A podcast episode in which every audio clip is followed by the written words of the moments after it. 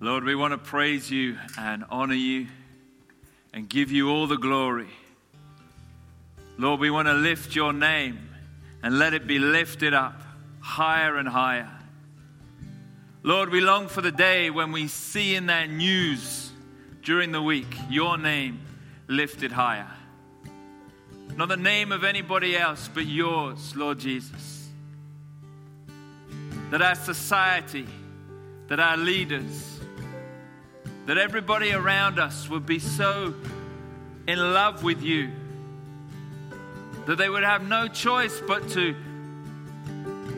but to broadcast and to, to repeat and to show how your name is being lifted higher and higher and higher. Lord, that is what we long for when your kingdom will come and your will will be done.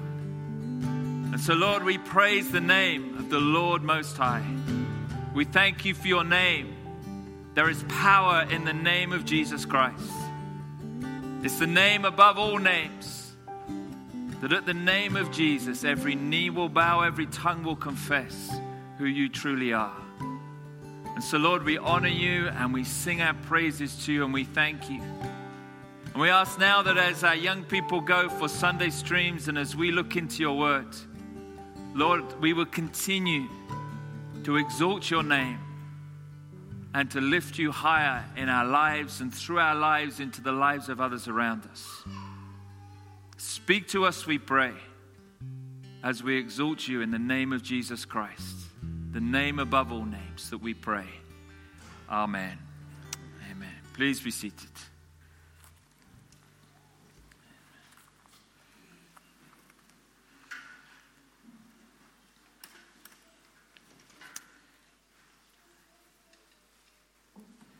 Thank you to the worship band today for leading us and reminding us of the truths and the promises of God.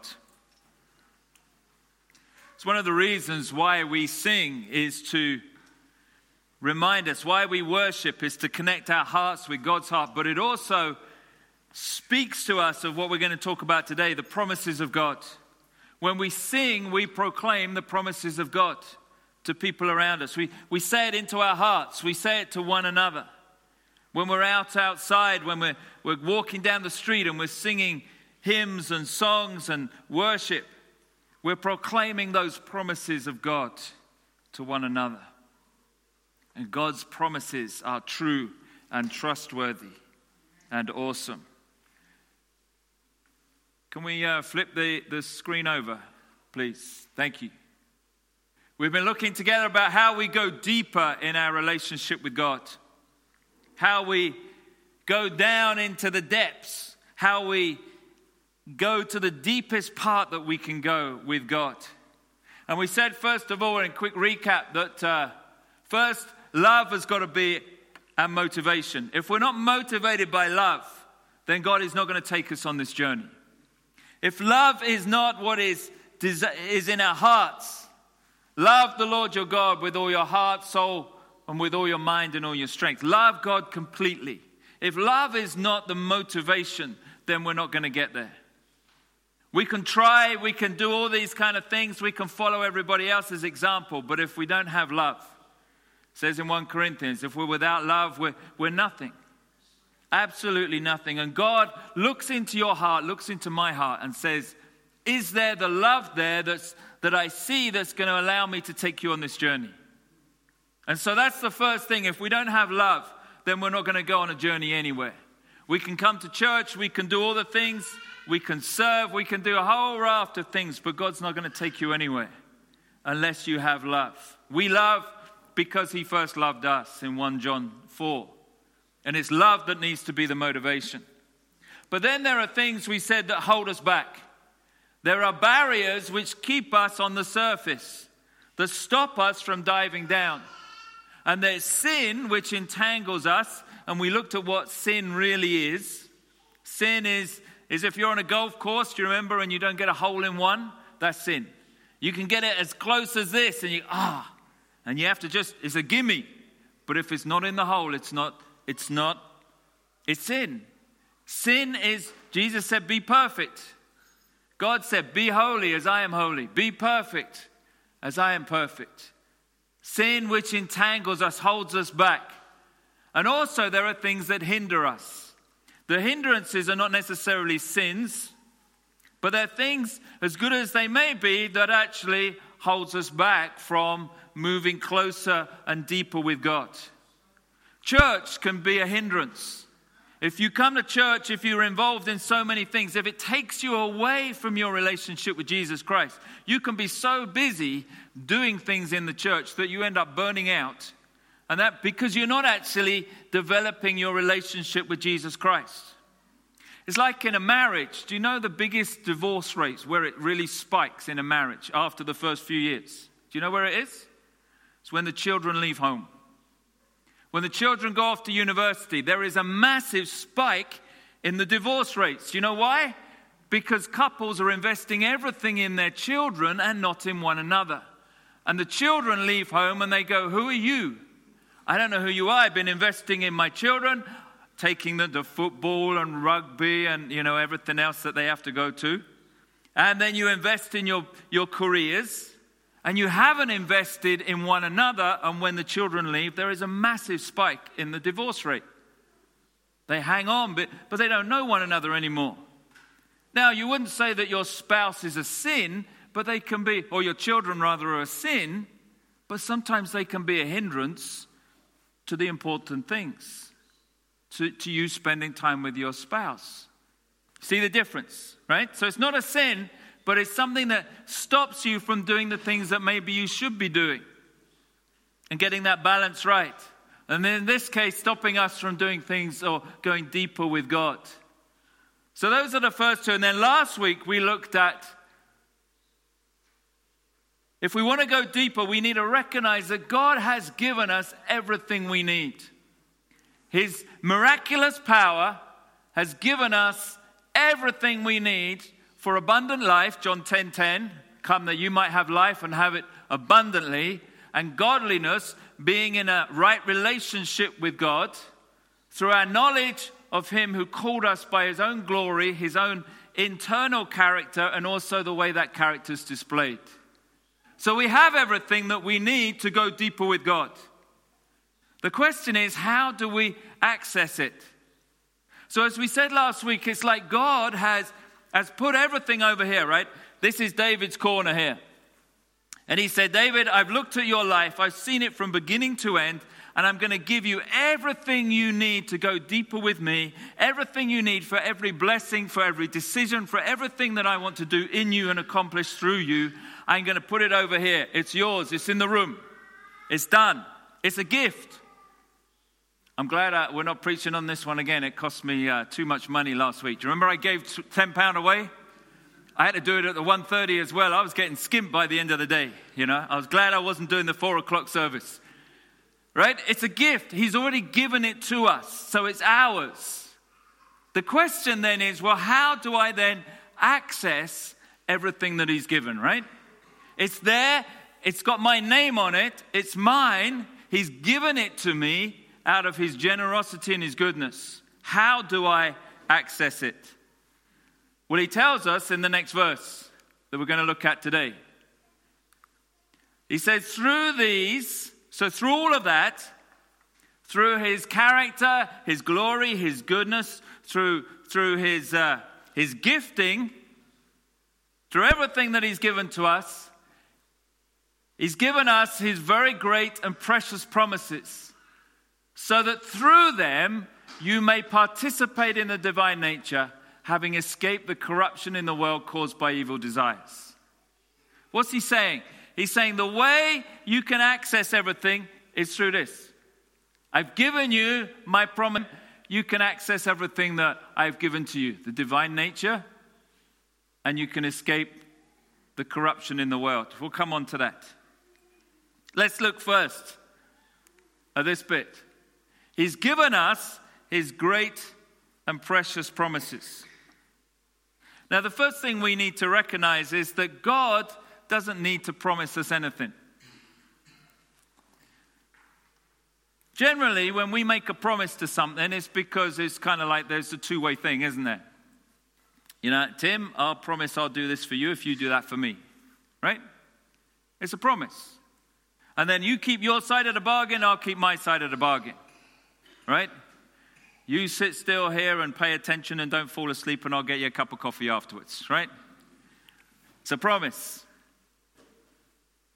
I hope there's coffee on after uh, just uh, checking, right? It's a promise. So you do something, I'll do something. Now, God, God doesn't have to make any promises to you and me, does He?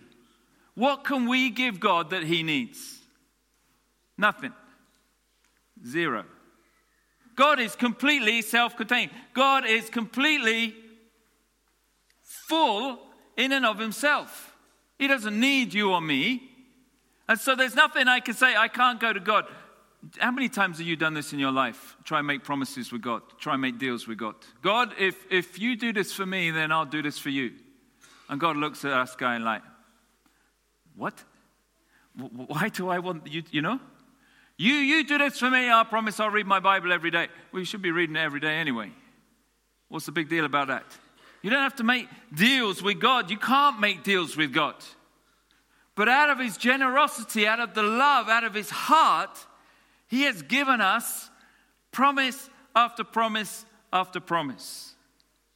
They're free, they're absolute, they're irreversible, they're unchangeable because they come out of the generosity of who God is. Some person said there's over 7,000 promises in the Bible that he's given us.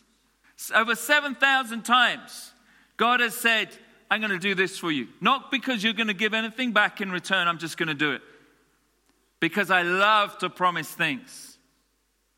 It's like a parent promising to a child. You look at that child and they look so adorable sometimes. And, and you, you just love to promise that, you know what? I'm going to go and do this for you. Why? Because it's just out of the, the love of your heart that you do it. Not because you're going to, you tidy your room, I'll do this. It's not a deal. Sometimes you just say, you know what? Just let me just go buy you an ice cream. Because I know you like ice cream and, and I just want to, I want to bless you. And so you do things. God does things out of the goodness of his heart. And he does it for you and for me. Those, that's the heart of the God that we serve. Now, the second thing we need to remember when we look at his promises is that we need to be careful when we read the promises in Scripture about how we claim them. Because there are different kinds of promises. Now, some promises are limited by time and space. Jesus said to his disciples in Luke 24 and again in Acts 1 Wait in Jerusalem, and I'm going to send you the Holy Spirit. Right? Now, that's not an universal, time unlimited promise, is it?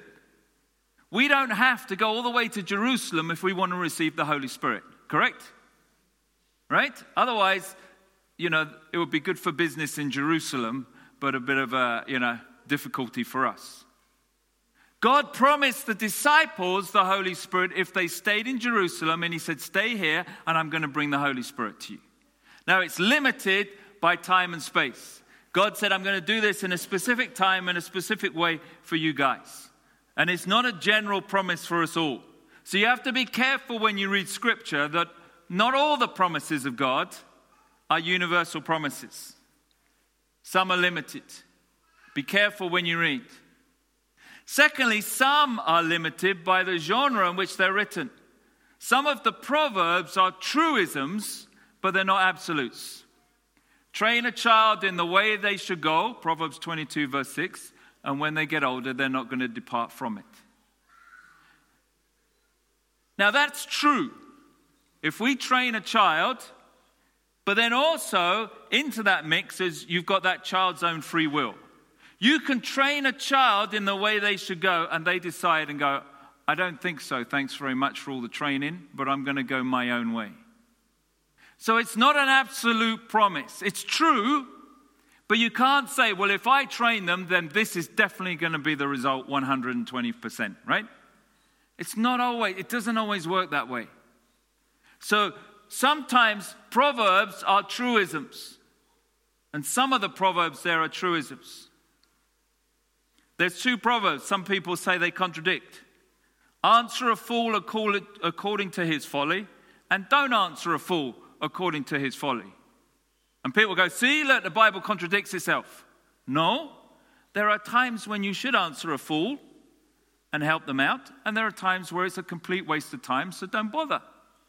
So both are true depending on the context, right? They're truisms, but you can't just lift them and say, boom, this is it, right? If I train a child the way they're going to go, if I train my children, then they're going to be angelic by the time they turn 21.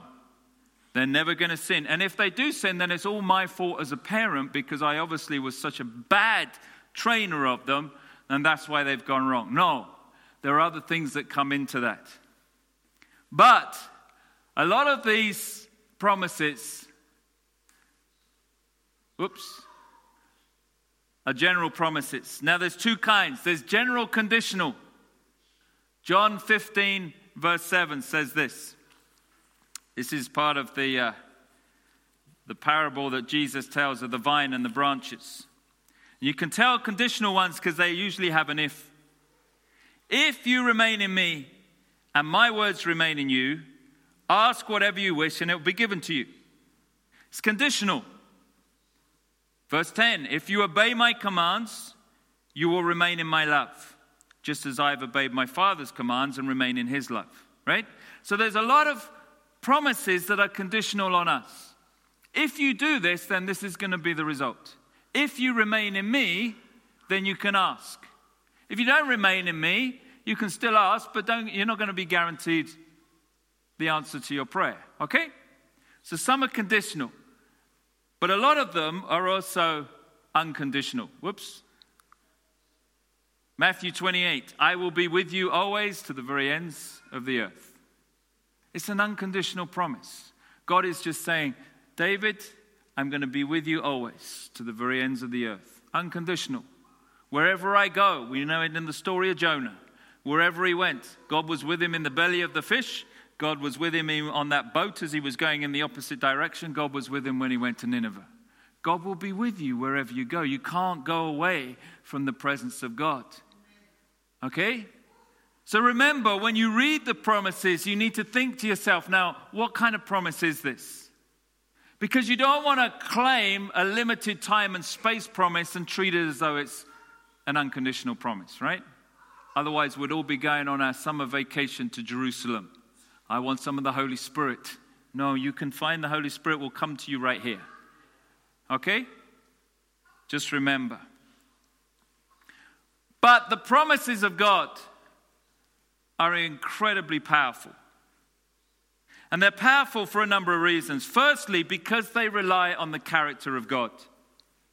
When you make a promise, your promise relies on your character.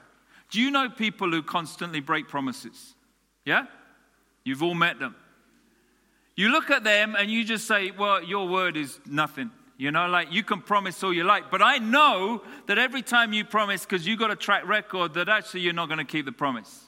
I've made a promise to get Tim a cup of coffee after the service, you know. Now, Tim has to assess whether actually my character is such that I will go and do that, or peer pressure around him or around me will actually force me to go and do that. Otherwise, I'll look like I'm a liar. Or whether actually he may as well just go and get himself a cup of coffee because it's never going to happen. David always gets busy, he always forgets his promises, and he just, it just never happens. Right? Promises come out of the character of the person who makes the promise. Now, when God makes a promise, you have the character of God behind that promise. Titus 1, verse 2 says, God doesn't lie. God cannot lie. So when God makes a promise, you know that that promise is going to be true and trust, trustworthy, and you can stake your life on it. Because God never lies. It's outside of his character, and God is true to his character. Ephesians 3:20 says he's able to do immeasurably more. He has the power behind the promise to be able to fulfill that promise. If I said to Tim, you know what? By the end of this service, you'll have a brand new Rolls Royce sitting outside. It'll all be yours, and I'll give you the keys. Now, I might have the heart to make that promise. I haven't got the power to make that promise come true. I checked my bank account this morning, and it doesn't quite run to a Rolls Royce. particularly not the model that Tim would like with all the leather upholstery and everything, right? It would probably be, huh? A mini. A mini. Oh, he's not fast. He'll do with a minute. My bank account doesn't even run to a mini. It runs to a little mini mini if I bought it from, you know, from the store in a little dinky toy. Then that, that might work. But you've got to have the power behind the promise to make the promise a reality. I can go get him a cup of coffee because I have the power. I know where the machine is, even if there's no one on coffee today. I can go and make him a cup of coffee. He might regret it afterwards, but I might be able to do that. I can make it. So it's reliant on the power, and God's power, as we saw last week, He has all power belongs to God. So He only, not only has the character to fulfill the promise, He has the power to fulfill the promise as well.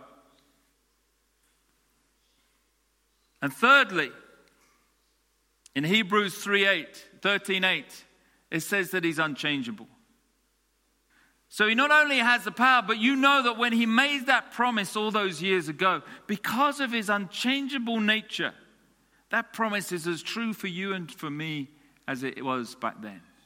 It's the same. He's the same yesterday, today, and forever. Hebrews 13, verse 8. And so those promises are for you and for me, and we can rely on those promises. Amen? Anybody still with me? Good. Right. So they're really, really powerful. That's why they're called very great and precious. Secondly, they're also backed by scripture.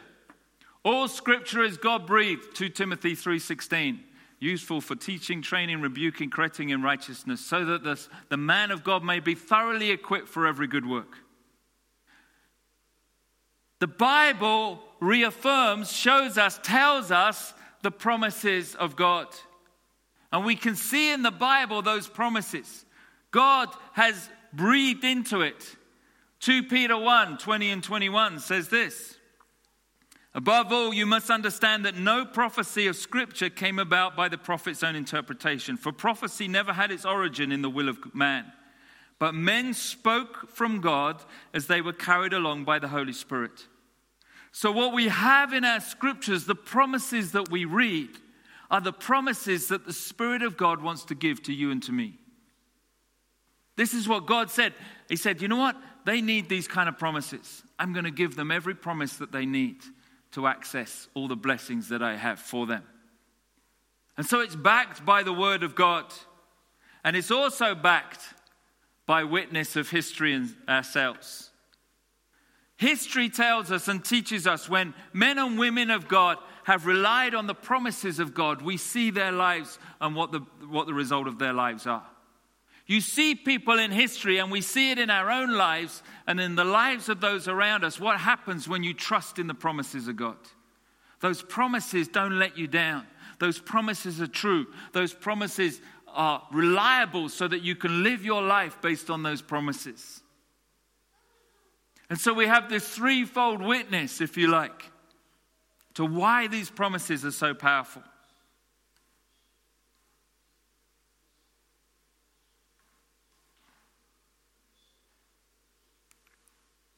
He's given us his very great and precious promises. But he's given them so that through them you may participate in the divine nature having escaped the corruption in the world caused by evil desires. These promises are one of the keys to unlock the blessings that God has set aside for you. The promises of God is like Him giving you a key that can go to that storehouse and you can unlock the door and open it and gain access into the promises or into the, the blessings that God has set aside. Everything, He says, that you need for life and godliness. They will come through these promises. How does it work? How do we gain access in the way that God wants us to? Well, first, he says you, when you unlock them, you can participate in the divine nature. When you unlock those promises, when you rely on those promises, when you learn them, what happens is when I learn the promises of God in Scripture, they start to transform me. As I learn them and meditate on those promises, Romans 12, 1 and 2. Let me read that to you. Romans 12.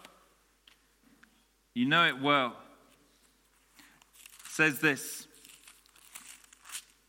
Therefore, I urge you, brothers, in view of God's mercy, to offer your bodies as living sacrifices, holy and pleasing to God, which is your spiritual worship. Do not be conformed any longer to the pattern of this world, but be transformed by the renewing of your mind. Then you will be able to test and approve what God's will is, his good, pleasing, and perfect will. As we meditate on the promises of God, God uses them to transform me. I become more like Jesus Christ. They become part of me. I participate in the divine nature. I gradually, God uses those as I think about, as I meditate on His promises. God's Spirit brings those promises and make them part of my life. And as he does that, so I gradually are transformed. We call it sanctification. I'm transformed into more and more of the character of God. I participate in the divine nature. In other words, we become partakers. We join with God in his nature. God's nature becomes more of my nature. I can become less of myself and more of God. That's what happens when we participate when we meditate on these, on these promises. They become more about more of me, more of my character, more of who I am. God uses them to continually transform me by the renewing of my mind. As I focus on them, think about them, look at them, they become more of me, and I become more about Him. I become more in tune with God. I go deeper in my relationship with God because I understand His character more. I understand His heart more. I understand who He is more.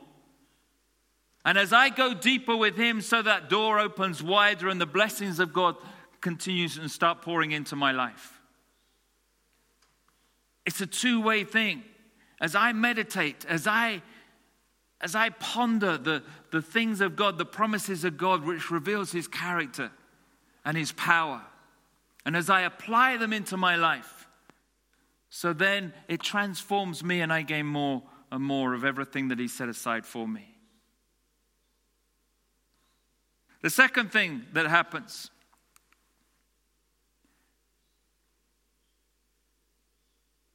is that in my decisions as I go along life's journey, they will be more in tune with what God says.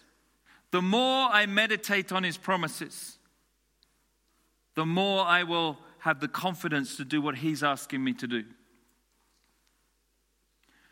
Years ago, I was working in the government in, in this country.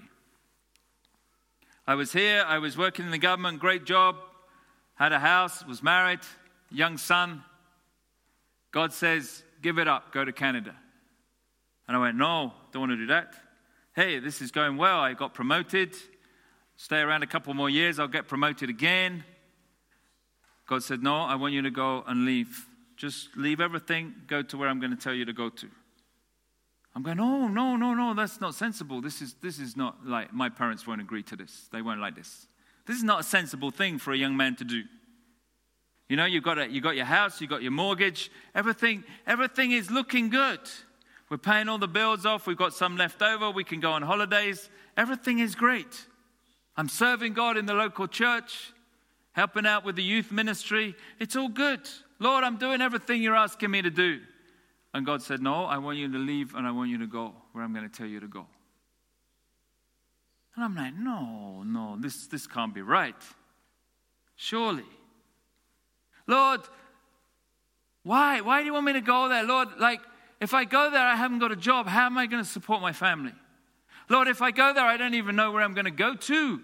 I'm going to land and I got no house, I've got no future, I got nothing. Lord, you want me to give up everything that I've got here, everything that we've worked for here, everything that we've done here and just go and land and go like, now what?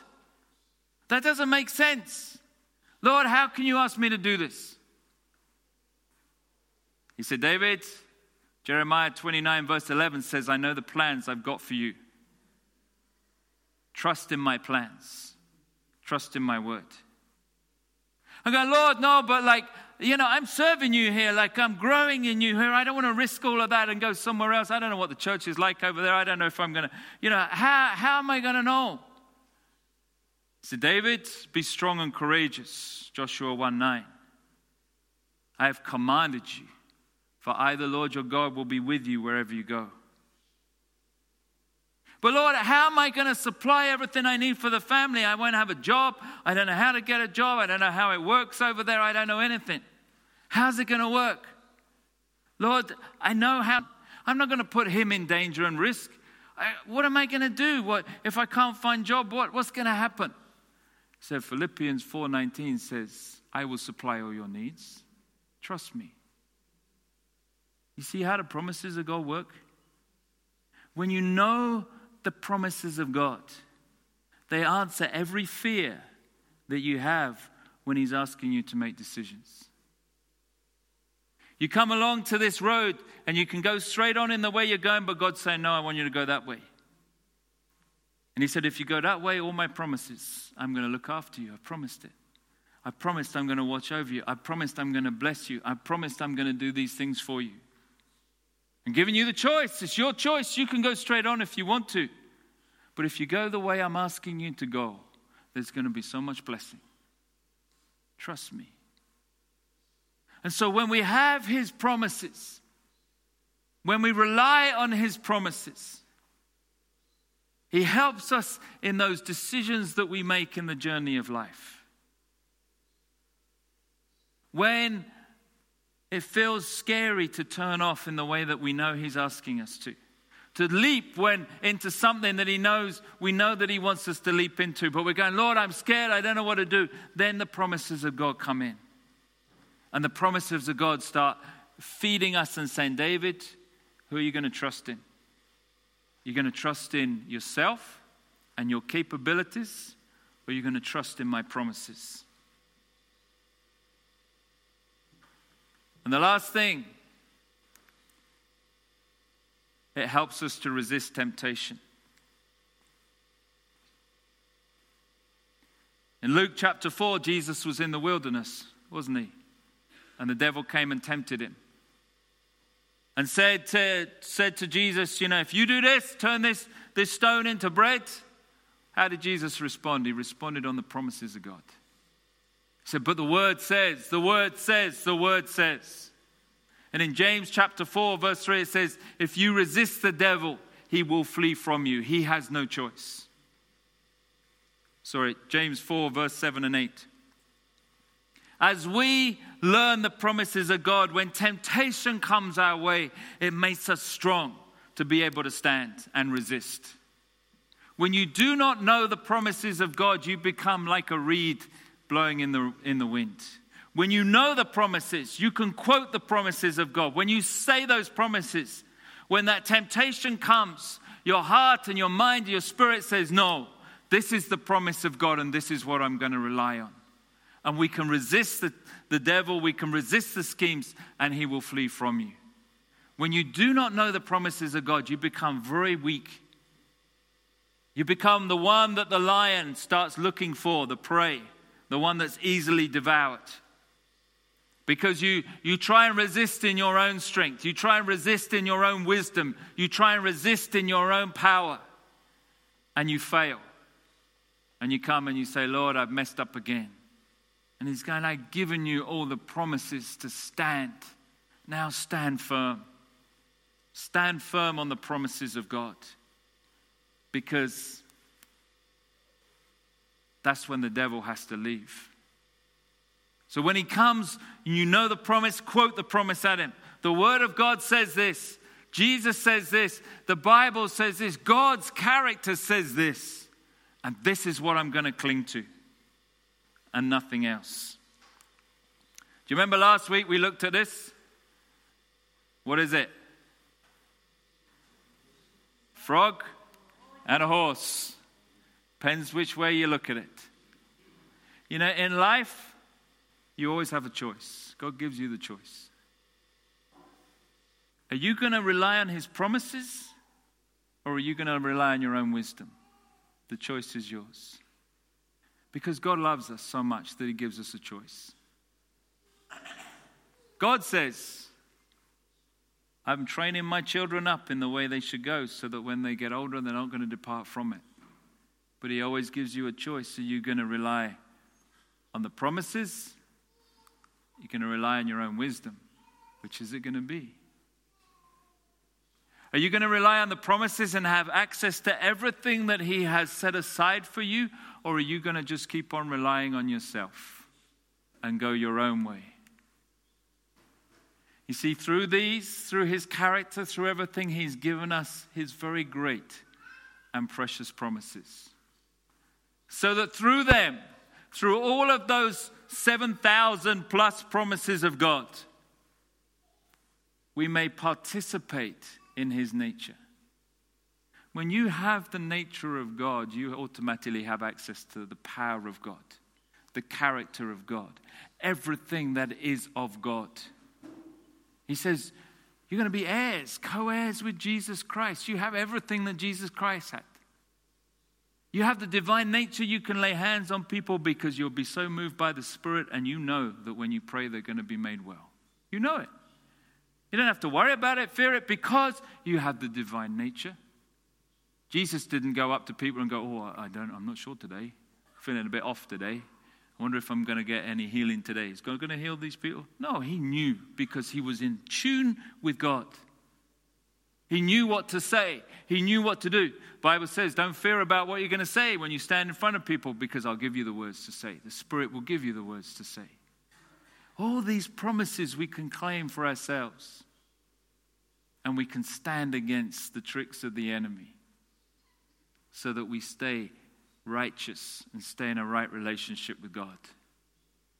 So, where do you start with all this? You start by learning the promises of God. It's quite simple, really.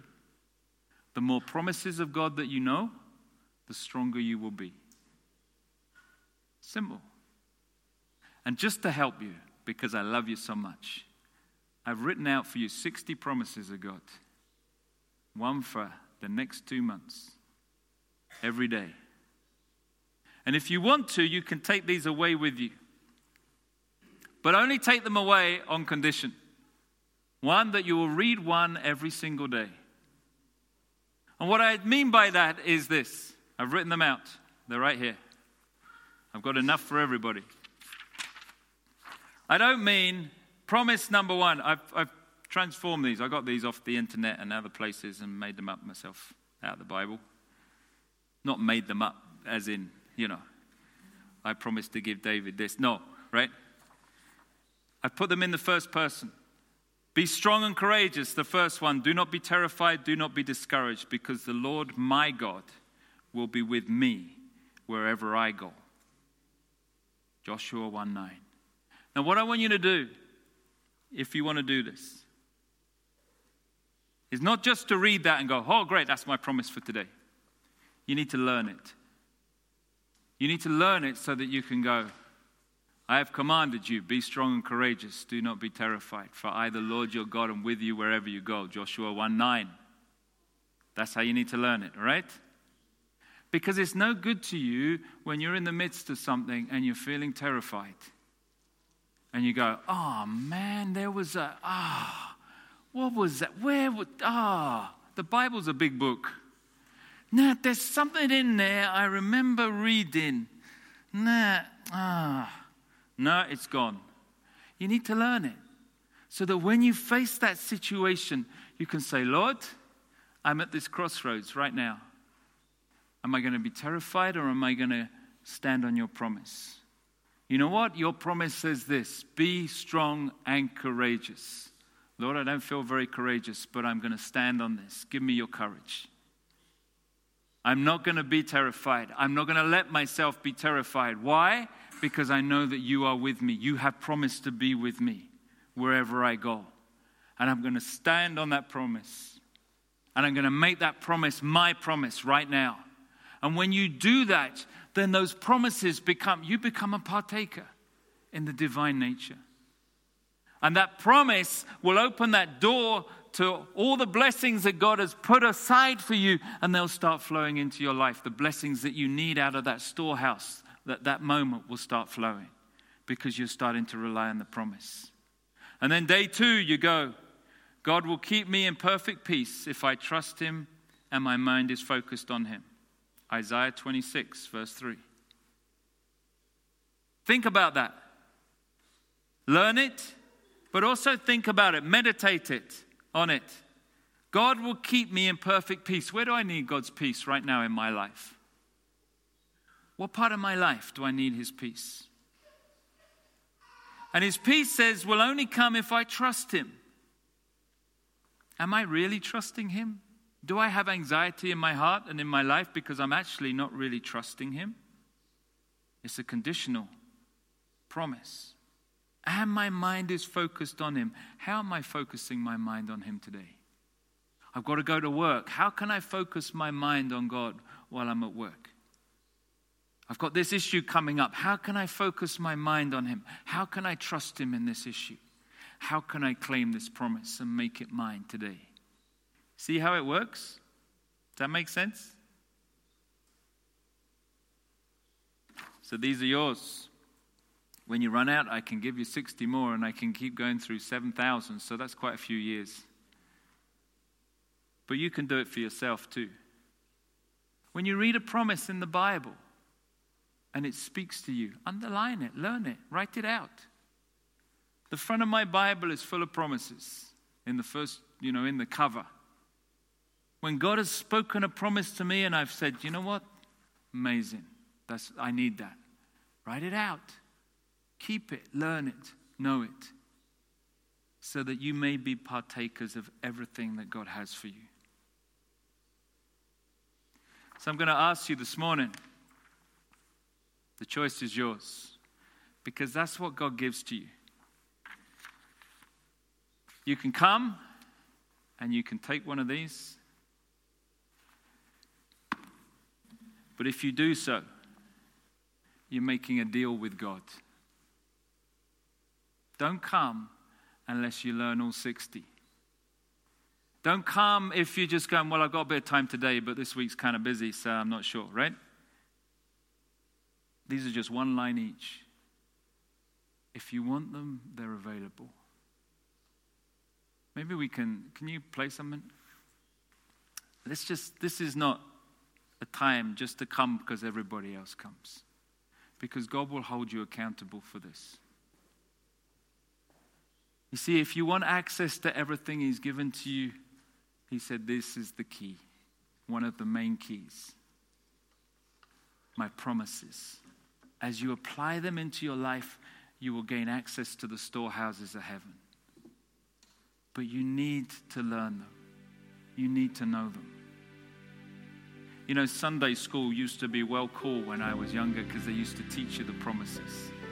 You had memory verses every week, and then we kind of said, ah, now you don't need to do that anymore. And I kind of regret that I ever stopped because now I'm on pickup time trying to learn the promises of God. Do you want them? Just have a few moments just to pray after I've prayed. Search your heart. Let God search your heart. And if God has spoken you, to you today and said, This is what you need to go deeper with me, this is what your heart is saying, Lord, I want to go deeper with you. I want to take this more seriously than perhaps I've taken it in the past. Then come. Take a sheet and start applying it into your life.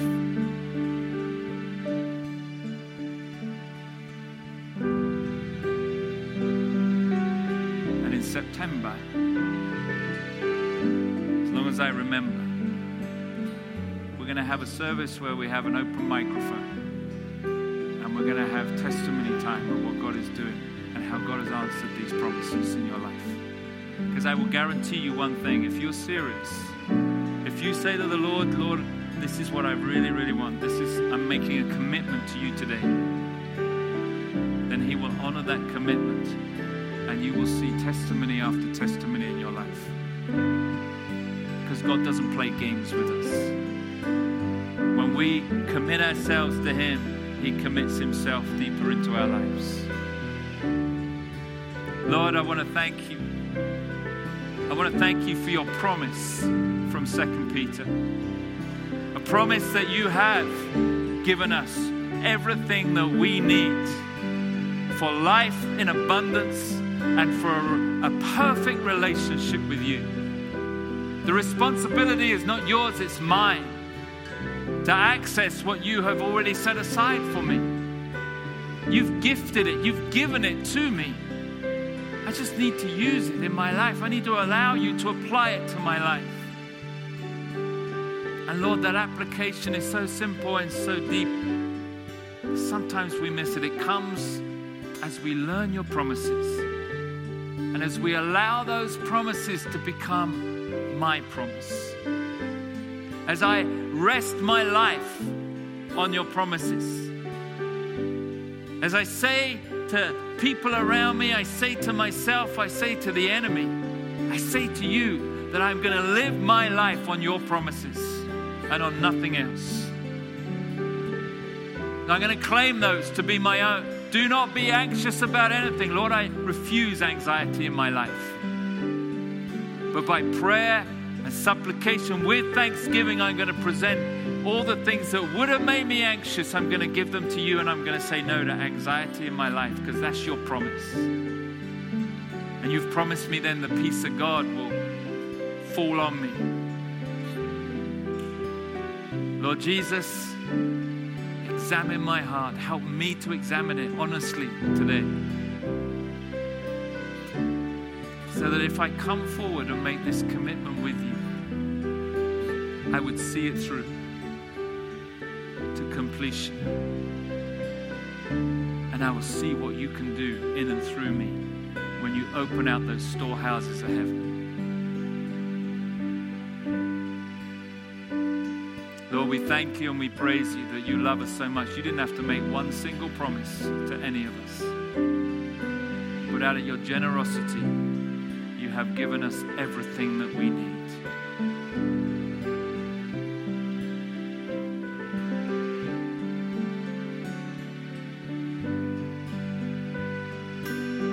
We thank you and we praise you in the name of Jesus Christ. Amen. And so I invite anybody that would like to just come forward in your own time. As you do so, you make that commitment to God.